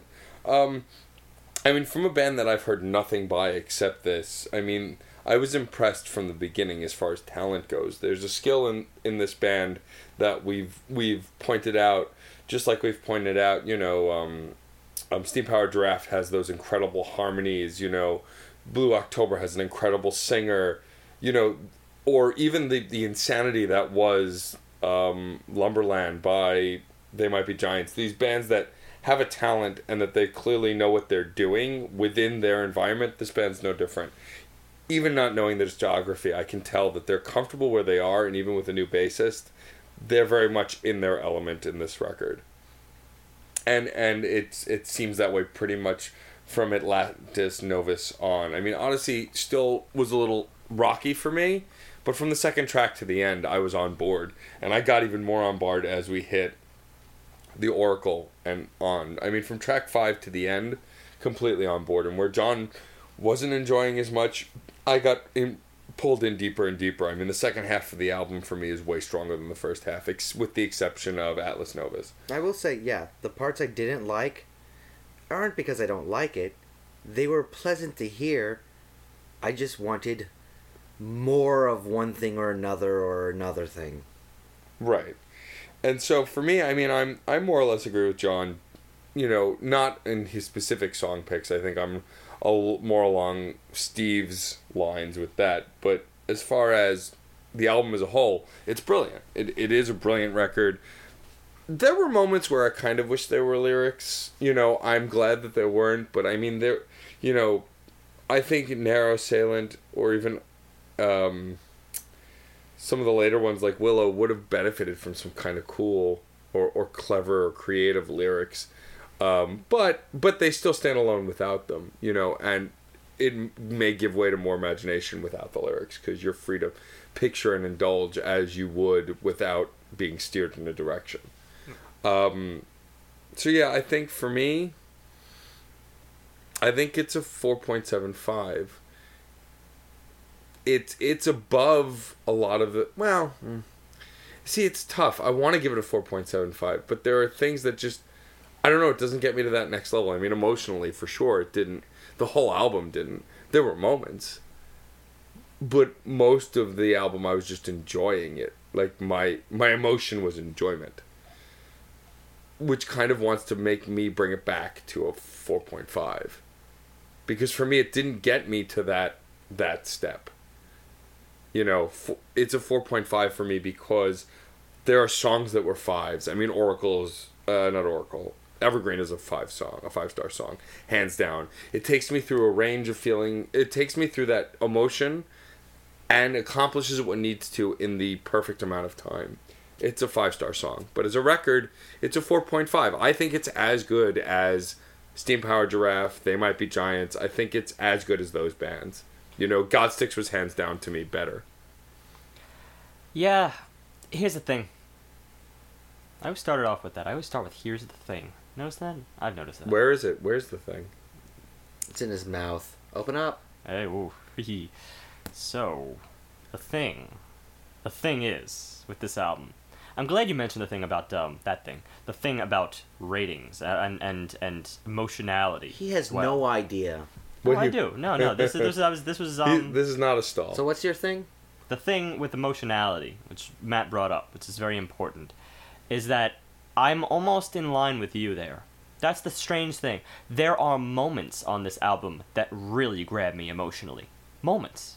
Moments. And those moments really they do. They grab they grab me by the horns if I had horns. It would the thing is you have to kind of weigh the pros and the cons in the end. You have to look at simultaneous things, and amongst the things that we feel that sometimes we represent, for instance, musicality, virtuosity, uh, just flat out uh, lyrical quality, uh, poetry. And of course, those things are absent here, but the musical quality remains. And then, uh, of course, emotionality. Sometimes they work in tandem, and sometimes they don't.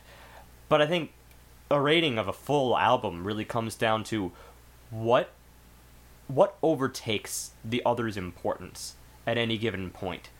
That's really how we rate in the end here. And I, I'm still in the fringe of whether I'm going to to let it go that way or not. Because after all, I do think that the virtuosity is is almost more important than the emotional element here.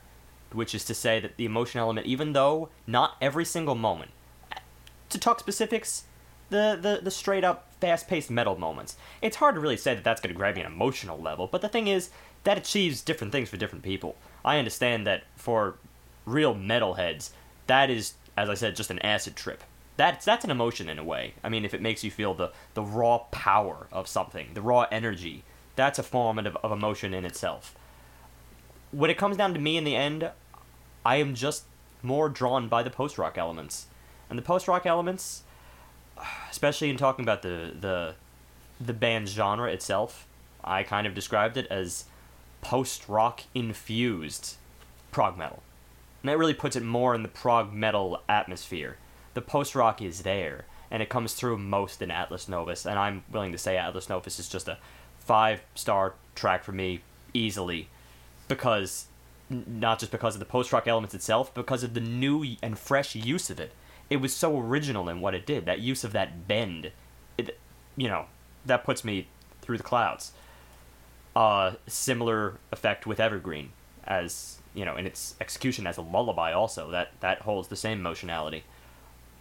Um, the rest, I really enjoy. I really, really enjoy, and I admire its technicality. From a musical standpoint, I could have a field day with this album. I did, kind of. And uh, I, I will be having more of a field day as I get deeper into it into the future. So this is definitely a re-listen, absorb myself into. But when you compare it against what we just discussed, Godsticks as I guess our our number one prog band, which was a hell of a prog band for me to bring on as the first prog band I introduced to you guys. The thing is, they incorporated the next element. They incorporated the it factor. The it factor that ties the album together and simultaneously brings emotionality into every single waking moment. It, it's well, it's phenomenal. It's the only reason that that stands as my only five I've ever given.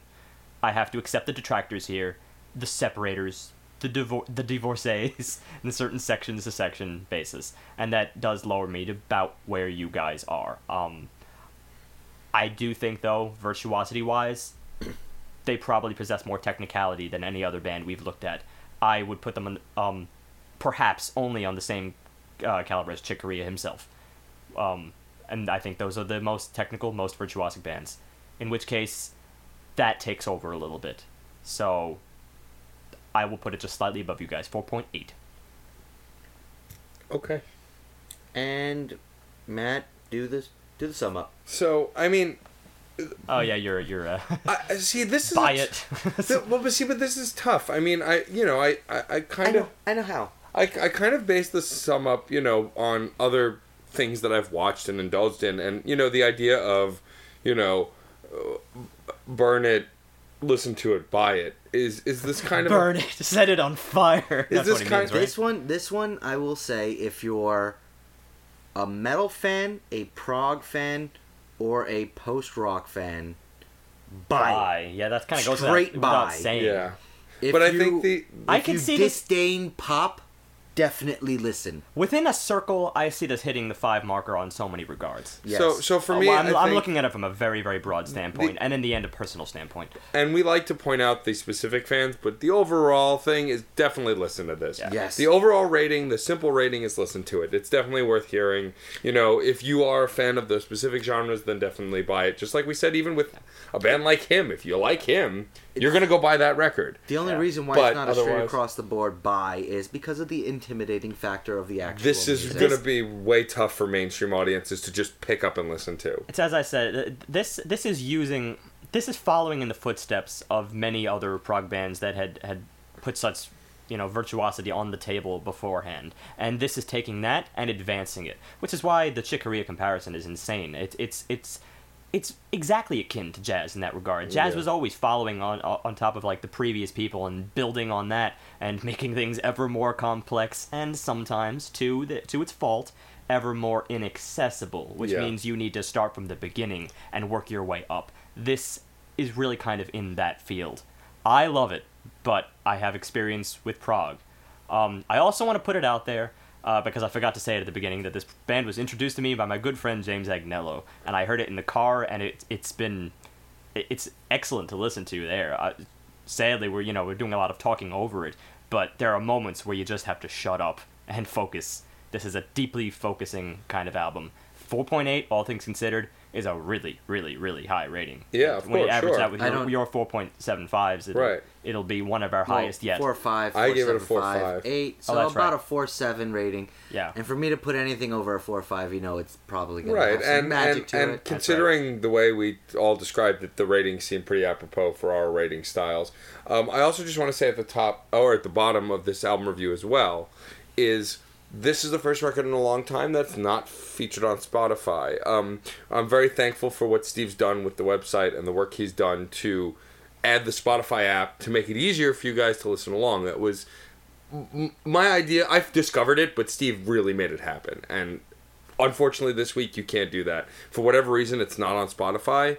Should, So be, should be on Spotify, and hopefully, I mean, they do change these things from time to time. So, So- hopefully, I'll, I'll keep looking at it. If at one point in the future it goes in Spotify, there. Otherwise, please do find it any way you There- see you see fit. I will say, Yes. I will say, I found at least three or four of the songs on YouTube. Oh yeah, there you go. Yeah, of swear- course, sure. Oh, why found am I six kidding? minute. I found a six minute. Bandcamp, Bandcamp. Please go to Yes. Bandcamp. To, Yeah. to- uh, maybe I'll link that. I think I'll link that. you should later. link But- that. I want to draw back a little bit. You gotta follow along with us. I mean, This is the lead Yeah, into course. this is the lead into our topic, but we're gonna go back and say we didn't talk about one, well, technically two major elements with this album, and that's theme and arc, and these are words that we bandy about a lot, and this is also words that we kind of use synonymously that aren't. Yeah, we shouldn't necessarily use them synonymously. It's easy to see how that could play because this goes back to how we think of an album, and we do tend to think of the album as a unit, however you take that. And we've we've discussed this before, how you could take an album to mean a compilation of tracks that follow a simple theme, such as the commonly used example, you know, Beatles love tracks on early Beatles, right? Yeah. And and of course the polar opposite, the full on concept album. These are things that follow distinct themes, and maybe arc is inherent sometimes within that, and then sometimes not. For instance, you can have a great theme, but when you look at it from the first moment of the first track, the last moment of the last, does it leave you with something that promotes that theme to a really elevated level? We I look at it this way, and this is just my my opinion of what the differences are. A theme is a unifying element throughout an album. Uh, theme work would be the idea of a steampunk automaton in steam powered giraffe, or Well, that's the a straightforward theme. exactly. You can or, look at it more subtly than that, but or the theme of uh, various vocal frequencies we had in Boards of Canada. But an arc, an arc actually propels itself from point A to point B. yeah, I think I want to It's hone in more on of that. the of Canada. story. And for me, Boards of Canada had a very distinct arc from its theme work. This is episode 54, and we reviewed their album Tomorrow's Harvest, which was.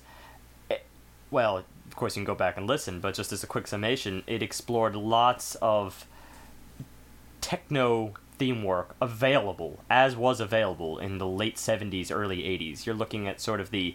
Uh, the, the stride of the synth at this point, as it was really um, becoming prevalent in a lot of other places. But at the same time, you're looking at strange things. You know, the kind of things that they would use it for at the time, such as as as computers become more predominant, you're looking at potential apocalyptic scenarios that result from that.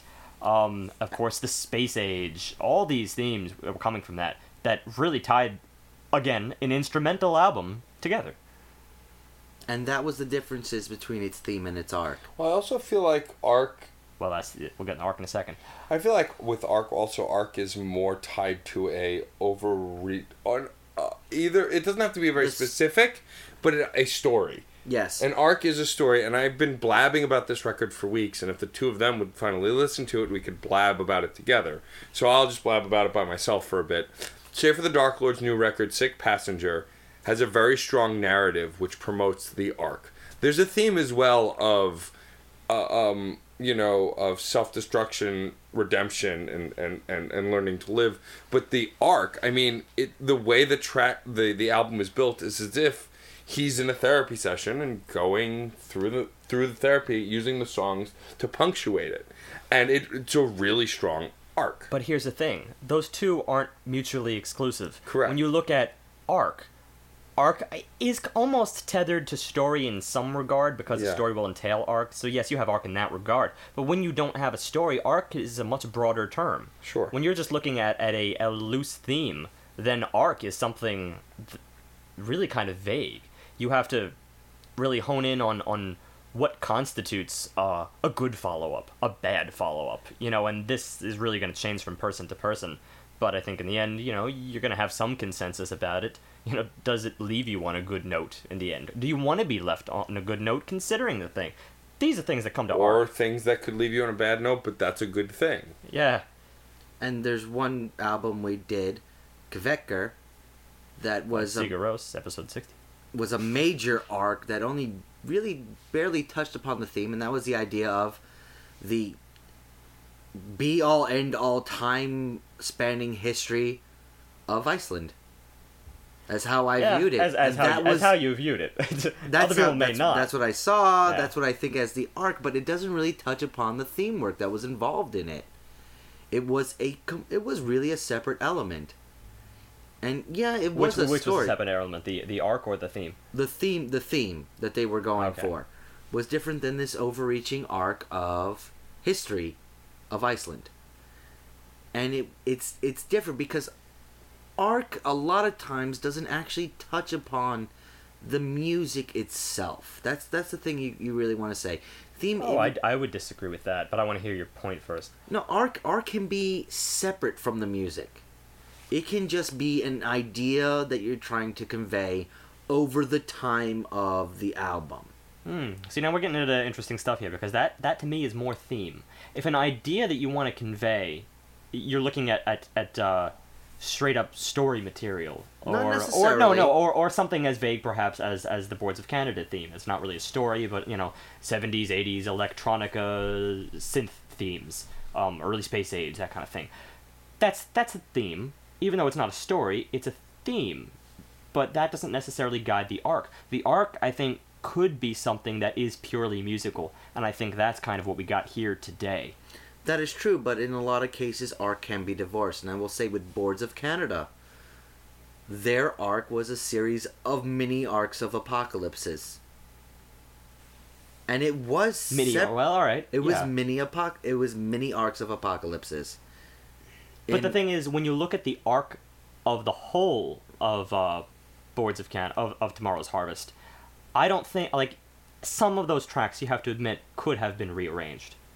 I don't think to, every to little like, extents here and there, but it's still I, if I remember, it was a particularly long album.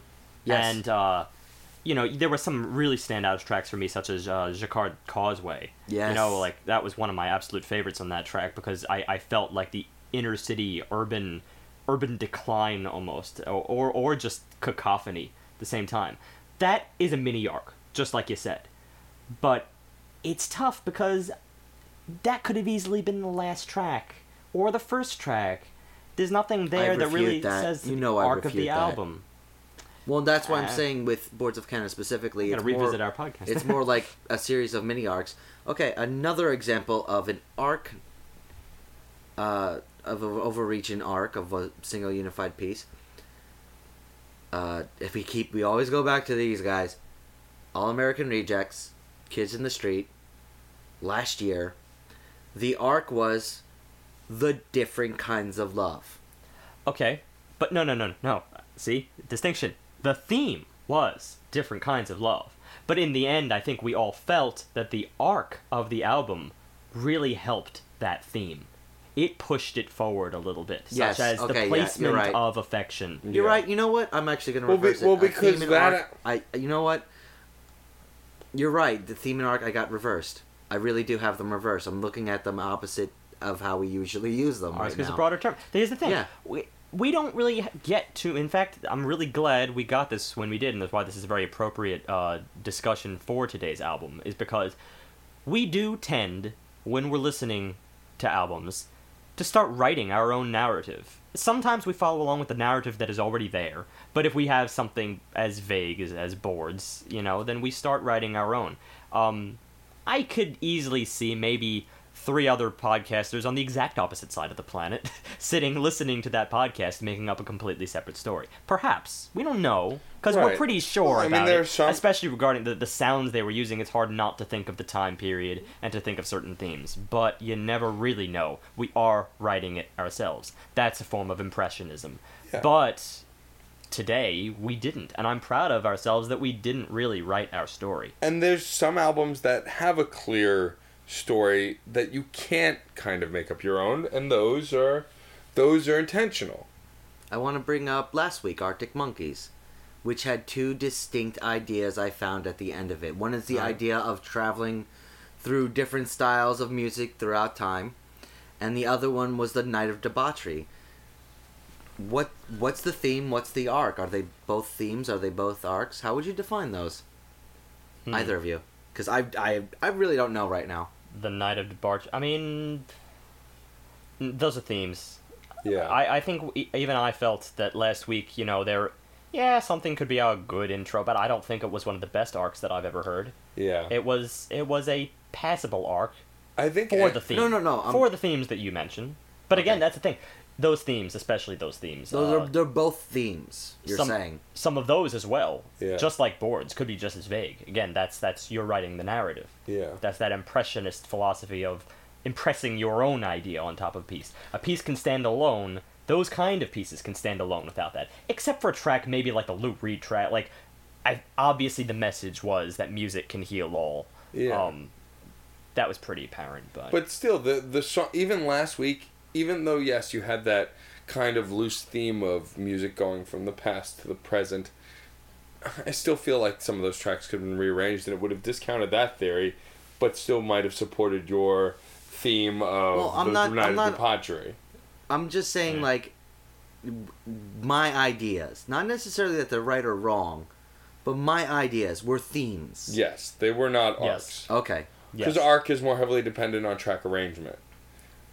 And I think sometimes, especially considering Sigur Rós, um, Kveikur, the arc is is important in that impressionist factor, where the arc, because of the arc, you begin writing your own theme. Right. Where, like, for instance, if the fire had appeared at the at the end or the middle, you might not have come up with an idea of the history of Iceland. The fire really has to come at the beginning for you to even have that theme. Period. right. Well, that's So just like that's that's the connection, the close connection between the two, and that's the narrative. If you have a story, then obviously Well, you have an arc. I, I mean, mean- that's a theme and an arc where they're just married. So when you're talking about concept albums, that'd be really bad if No, they're yeah. separated. If you're writing your end at your beginning, unless you're pulling a uh, um, uh, what call it, memento deal. right. Well, again, that's why, like I said when I was talking about Sick Passenger, it's an arc because that song could that album couldn't be in any other order between the skits and the tracks between each skit. It has to be in the order it was made because it's a concept album. Yeah, even going back to the 50th episode special, we talked a lot about, um, you know, does a story have to be written a certain way? Of course it doesn't. So It depends on arc- the kind of the story you're trying to tell. Exactly, exactly.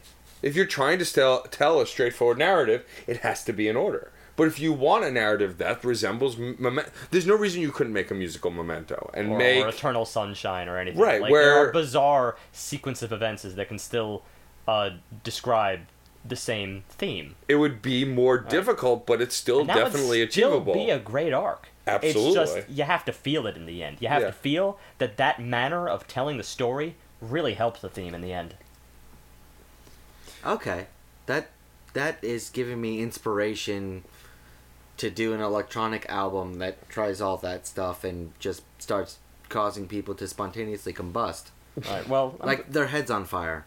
I'm glad we're talking about this because, as I said, I'm I'm I, I love this this topic of conversation particularly just because um you know arc versus theme uh, when you don't have the narrative and that's I think what I really want to focus on uh, for the end here is is when you lack the blatant narrative such as is present always in an instrumental then what do you have how do you define theme are you defining theme through arc or does the arc just take on a theme of its own and theme is is in the eye of the beholder I did see some theme work for today's album, and possibly a full fledged arc. I'm still working on the ideas, but it's more. It's the idea of the post rock elements being used as heavy emotional pieces to be broken up by the death metal elements, the black metal elements, and things like that.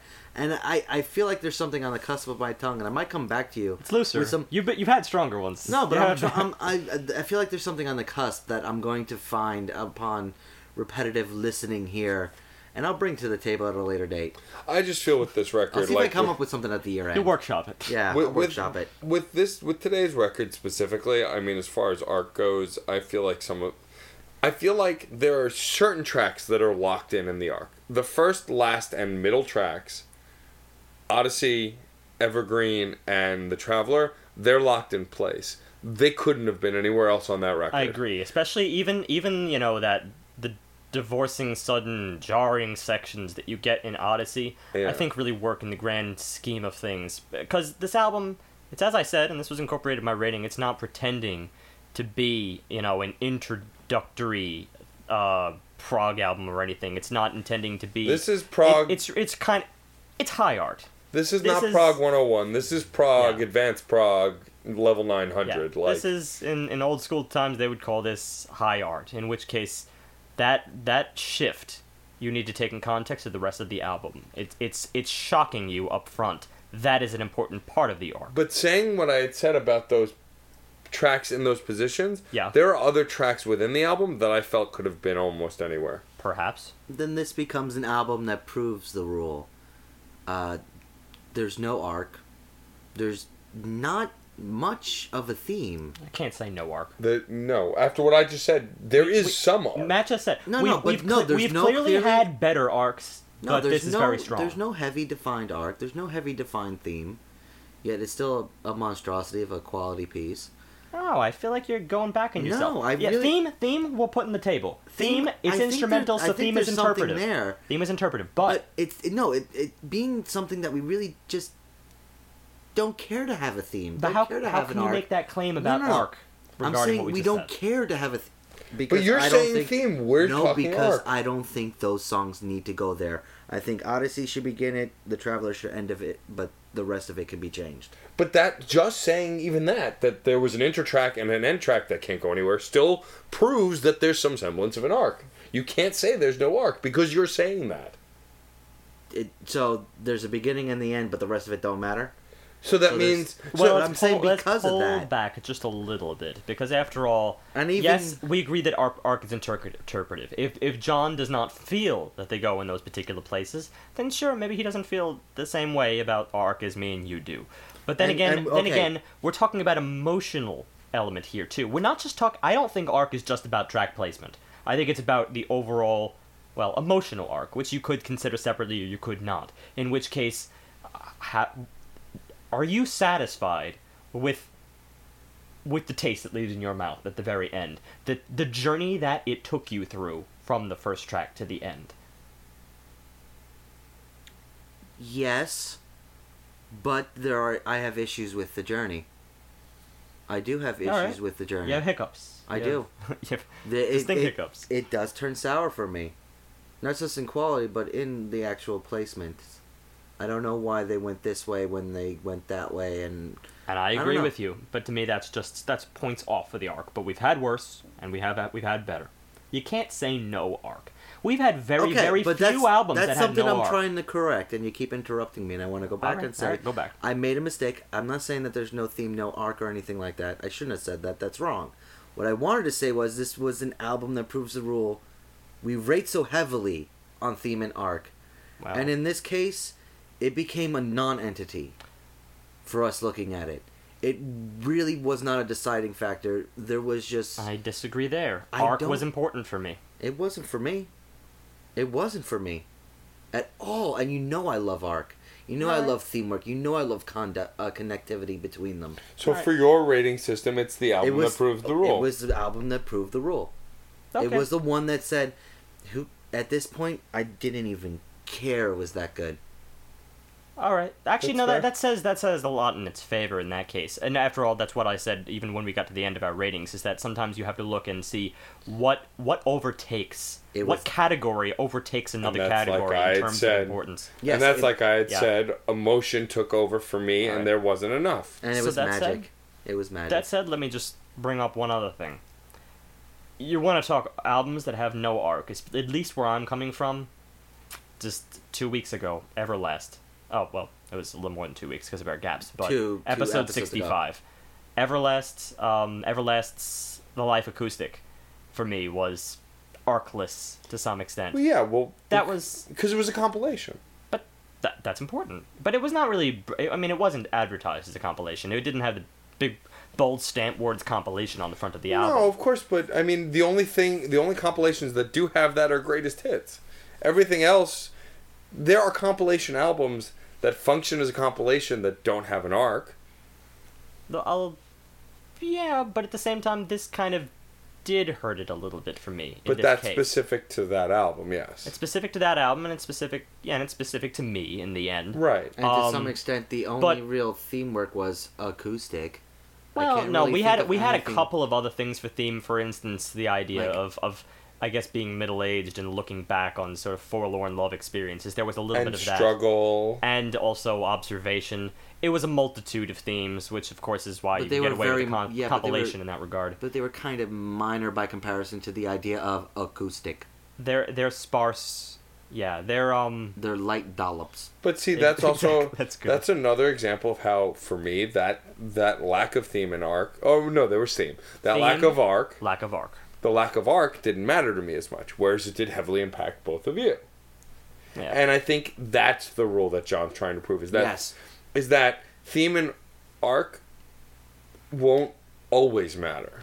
It won't always matter, but just as I said back to the category thing, when one It's category what overtakes matters another. most. The reason I, I rated that low was because there was like e- when you really consider that against the other things I was looking for, I wasn't seeing I wasn't seeing much of what I was looking for. I was, Right. I was scrounging for the cat within the categories. Right. Um, Yeah. but Hide the Kitchen Knives was so much the opposite direction and Well, that's the straight up narrative. But interesting, interesting, especially considering we had the theme for Hide the Kitchen Knives, uh, Paper Chase, episode 29.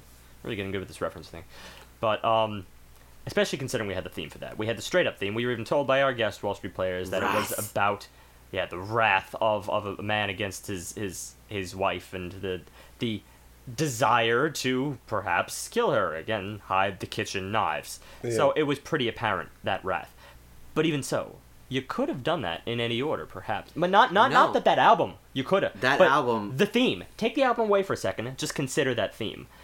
How would you have written that story? If I just gave you that theme and said, "Here, write a book," right, based on this theme, you may not have written You it the have- same way that they did. well, you could start a Well, story them- like that with the murder first, yeah. and then go backwards as to what happened to tell the story yeah. from and the there's a lot of mul- multi-interpreted uh, for that album also. with Yeah. that with that album i recently listened to it again and i really did remember and, and, and realize it is a circle a full circle that album you can almost start it at any song and then and end on start the, at seven and end on six going around start on Uh-huh. two and end on one it's an amazing piece you can start the arc wherever, wherever you really want to and it it changes the story but not much it's circular, but then you you can't. You can can't begin with any ending. Reverse the orders. Yeah. I mean, you sorry. you, You, got to go in order but to- right. but you could start anywhere and end, end just behind it Perfect circle. That's that's very interesting. I didn't notice that, but now I'm gonna have to re-listen to that to find out. it was out. very So. especially when you hear the final track listen to the final track and go straight into the first track, and you will be surprised by its connection. Definitely. Um, there's uh, I guess only one more thing I want to discuss. For instance, uh, granted we've we've we've talked about this in terms of uh, Boards of Canada now, an all instrumental album that we sort of wrote the theme, even though there are perhaps themes there just by the sound itself, and that that's that's where I want to stem this from. Again, trying to get it more instrumental oriented, closer to what we got today, and perhaps even further in the future. Um, when I eventually pull some classical and bring that in. I mean, electronica, instrumental prog, classical. I feel like they're all cut of the same, of the same rub. It, it's it's. They follow from this impressionist idea, and it has to do with one of the reasons why they never used to name uh, pieces. That's why you get things like oh Beethoven's Fifth Sonata didn't need any naming. I love that. movement So- one, movement, Movement two, yeah. Some things are named, and like you know the Napoleonic Symphony. Okay, yeah, he wrote that for. That, that's loose. That's almost like a tribute, and then he scratched the name out when he didn't like Napoleon anymore because he went on invading people. It's a true story. Um, but otherwise, you don't get much in the way of names. They really, really stressed the music should speak for itself. That's something that's not found as prevalently today, but it's still there. Kind of depends which school of thought you want to go by. A lot of people are very lyric heavy, and I appreciate that. I love it. It's just not always where I want to be. Right. You know, for in a case like you know Macklemore and Ryan Lewis, when you're talking about the rap genre, it, it it's inescapable, and because it's inescapable, that's that's great for that. You can't Yeah. you can't take it. That's and again category uh category ranking. At that point, you really need to focus on theme. If the if the instrumentation is a little bit subpar in the air, well, does it really matter in the end for what it's really going for? Right. Um, although it help. But back to instrumentals. I mean, in the end, what do you, what would you feel about something that lacked titles, for instance? If we didn't even have the title to go off of, if we didn't interpret anything from the word evergreen, or the word the dark horse, or even a title on the album itself, how would you take it? Uh, well, Evergreen I listened to the first time. I did not know its name. In fact, most True. of these Okay, because I listen on headphones. I'm not in front of a computer, and because when I start listening to an album, I'm pretty much just listening straight through and not going to be stopping or changing or anything like Not that. staring at any words. I'm not. I rarely actually Yeah. read the titles as I'm listening. So until I actually good, actually. do some definition on it, or I am just so enamored with something that I have to know what it is so I can go back to it. Like when I was done with Evergreen and Catching My Breath, I read the title and was like, Evergreen, okay, I'll remember that. Hmm. And that's what I needed to do so that I can go, let me just listen to this because I want to feels. Or let me listen to this because it was hysterical. But for the first first go, I never li- I never read anything. I try not to. That's that's respectable. See, for me, it's interesting that you bring up the track names, and this is a good way place to kind of wrap up the podcast. But for on my side of it, at least, it's. I've always wanted to know the track names whenever I listen to something track by track for mem- memorization purposes. It had literally nothing else to do with anything other than I'm listening to a new record, I like it, I want to be able to refer to something by name. And that comes from my encyclopedic knowledge of music. The reason I can quote artist and song when I hear something in the radio in a department store is because I've spent my life every time I bought an album. Oh, this is that track. Okay, that's over. Oh, now this is that track. It it's hmm. had little to do with wanting to know the arc. I, I only kind of got that clear vision, or at least if it was, it was unintentional. So for me, You're That- you're a track man. I, I well, I like the tracks having titles. However, still, if the music's strong enough, and I believe this, it'll speak for itself. I don't need a track. I'll create my own if I want to. I mean, look at it. Here's a great example, and Steve will understand this one. John a little, but Steve definitely will. Reggie Watts. Reggie Watts is a comedian and hmm. musician who improvises 90% of his music. In those songs, he has lyrics that he comes up with on the spot and certain beats he comes up with on the spot. People will come up to him after, like, at future shows and say, "Hey, I love the talk. I love your song, handbag song," and Reggie Watts in his head will go, what the f is handbag song because he doesn't have titles for these tracks, but people create their own. He, he's a funny one just because he's improvisational. Uh, it's almost a little separate in that regard, but I see your point. Uh, the point I'm trying to make is still music will, in the mind of the listener, allow you to create what you're looking for. Agreed. I, I okay, I, Steve, did you bring this up because you read the Wikipedia page of uh, uh, Scale the Summit and realized that they actually write their music. This is what they do. This is what they were quoted doing. They write their music, produce their music, listen to it in the studio, and then come up with their titles. They I actually, have to get the completed product before they start titling I did it. not bring it up for that. I brought, brought But it up that's 'cause it was, exactly- it was a question I wanted to know about how you feel about that kind of thing. I I'll, read I'll it- tell you my opinions on it in a second, but that's fascinating. And to be honest, I mean, as an aspiring musician, I kind of work the same way. Titles are very big afterthoughts. They have to, they really have to be what I feel based on But the they- music once I listen to it. they they specifically say that it's like yeah we, we, we, we finish something and we look at it and we just listen to it and we we let it speak to us and tell us what it is I admire that. Mhm. I admire that's very fascinating. Yeah, no, it was just something I wanted to put out there. I, I definitely come from the standpoint that the music does and should speak for itself. Um, I I've often been drawn in by uh, classical pieces where I really know nothing about it going in, absolutely nothing. What is what is Sonata Number Five, Opus, you know, Opus, blah blah blah? Tell me about a piece. Um, all I know is the composer and how eccentric he is, or isn't. But- that's all I would know, and I've been so pleasantly surprised. You- But I know people who can't do it. but just just remember every once in a while you do see the title of a song and that can catch you every once in a while you will see something do it anyway is a great example of a song that to be honest first Here's time one. I first time I saw it I was like that's that's an interesting title I wonder what it is Here's one. Titles are so broad, and there's just so many variations of how you could actually title a piece that has never actually happened to me with a title. I've never looked at a, at a word and just been like, "Oh, that's interesting," because it it's often wrong. You know, sometimes these titles are just are completely inappropriate to what it is. But but what I do do that with, album art. I've often gone through stores and looked at an album uh, album art and just been like, "Ooh, that is really intriguing. It's- I will I will pick that up and Well, just see. Take a gamble with my wallet." one of the and see. reasons I still buy CDs. Yeah. When I can afford to, I still go into the store and Yeah. purchase a physical CD because I love album artwork. Either that or I'll look at it and I'll remember the name and I'll go back to my computer. but you, know, Either you get the gist. But also, Could still be wrong though. something about one final note about song titles. Song titles also don't always describe the song perfectly or don't even mention the song's chorus. And so if you hear a song, you the way this is coming from is the song Disco Inferno from back in the days of disco. The chorus was actually called Burn. You know, they kept repeating Burn Baby Burn. Disco Inferno was the end of the chorus. My brother, as a kid, would call it Burn Baby Burn because that was the most prominent lyric. And that's common, actually. A lot of pop tracks, you hear it on the radio, they don't say the song.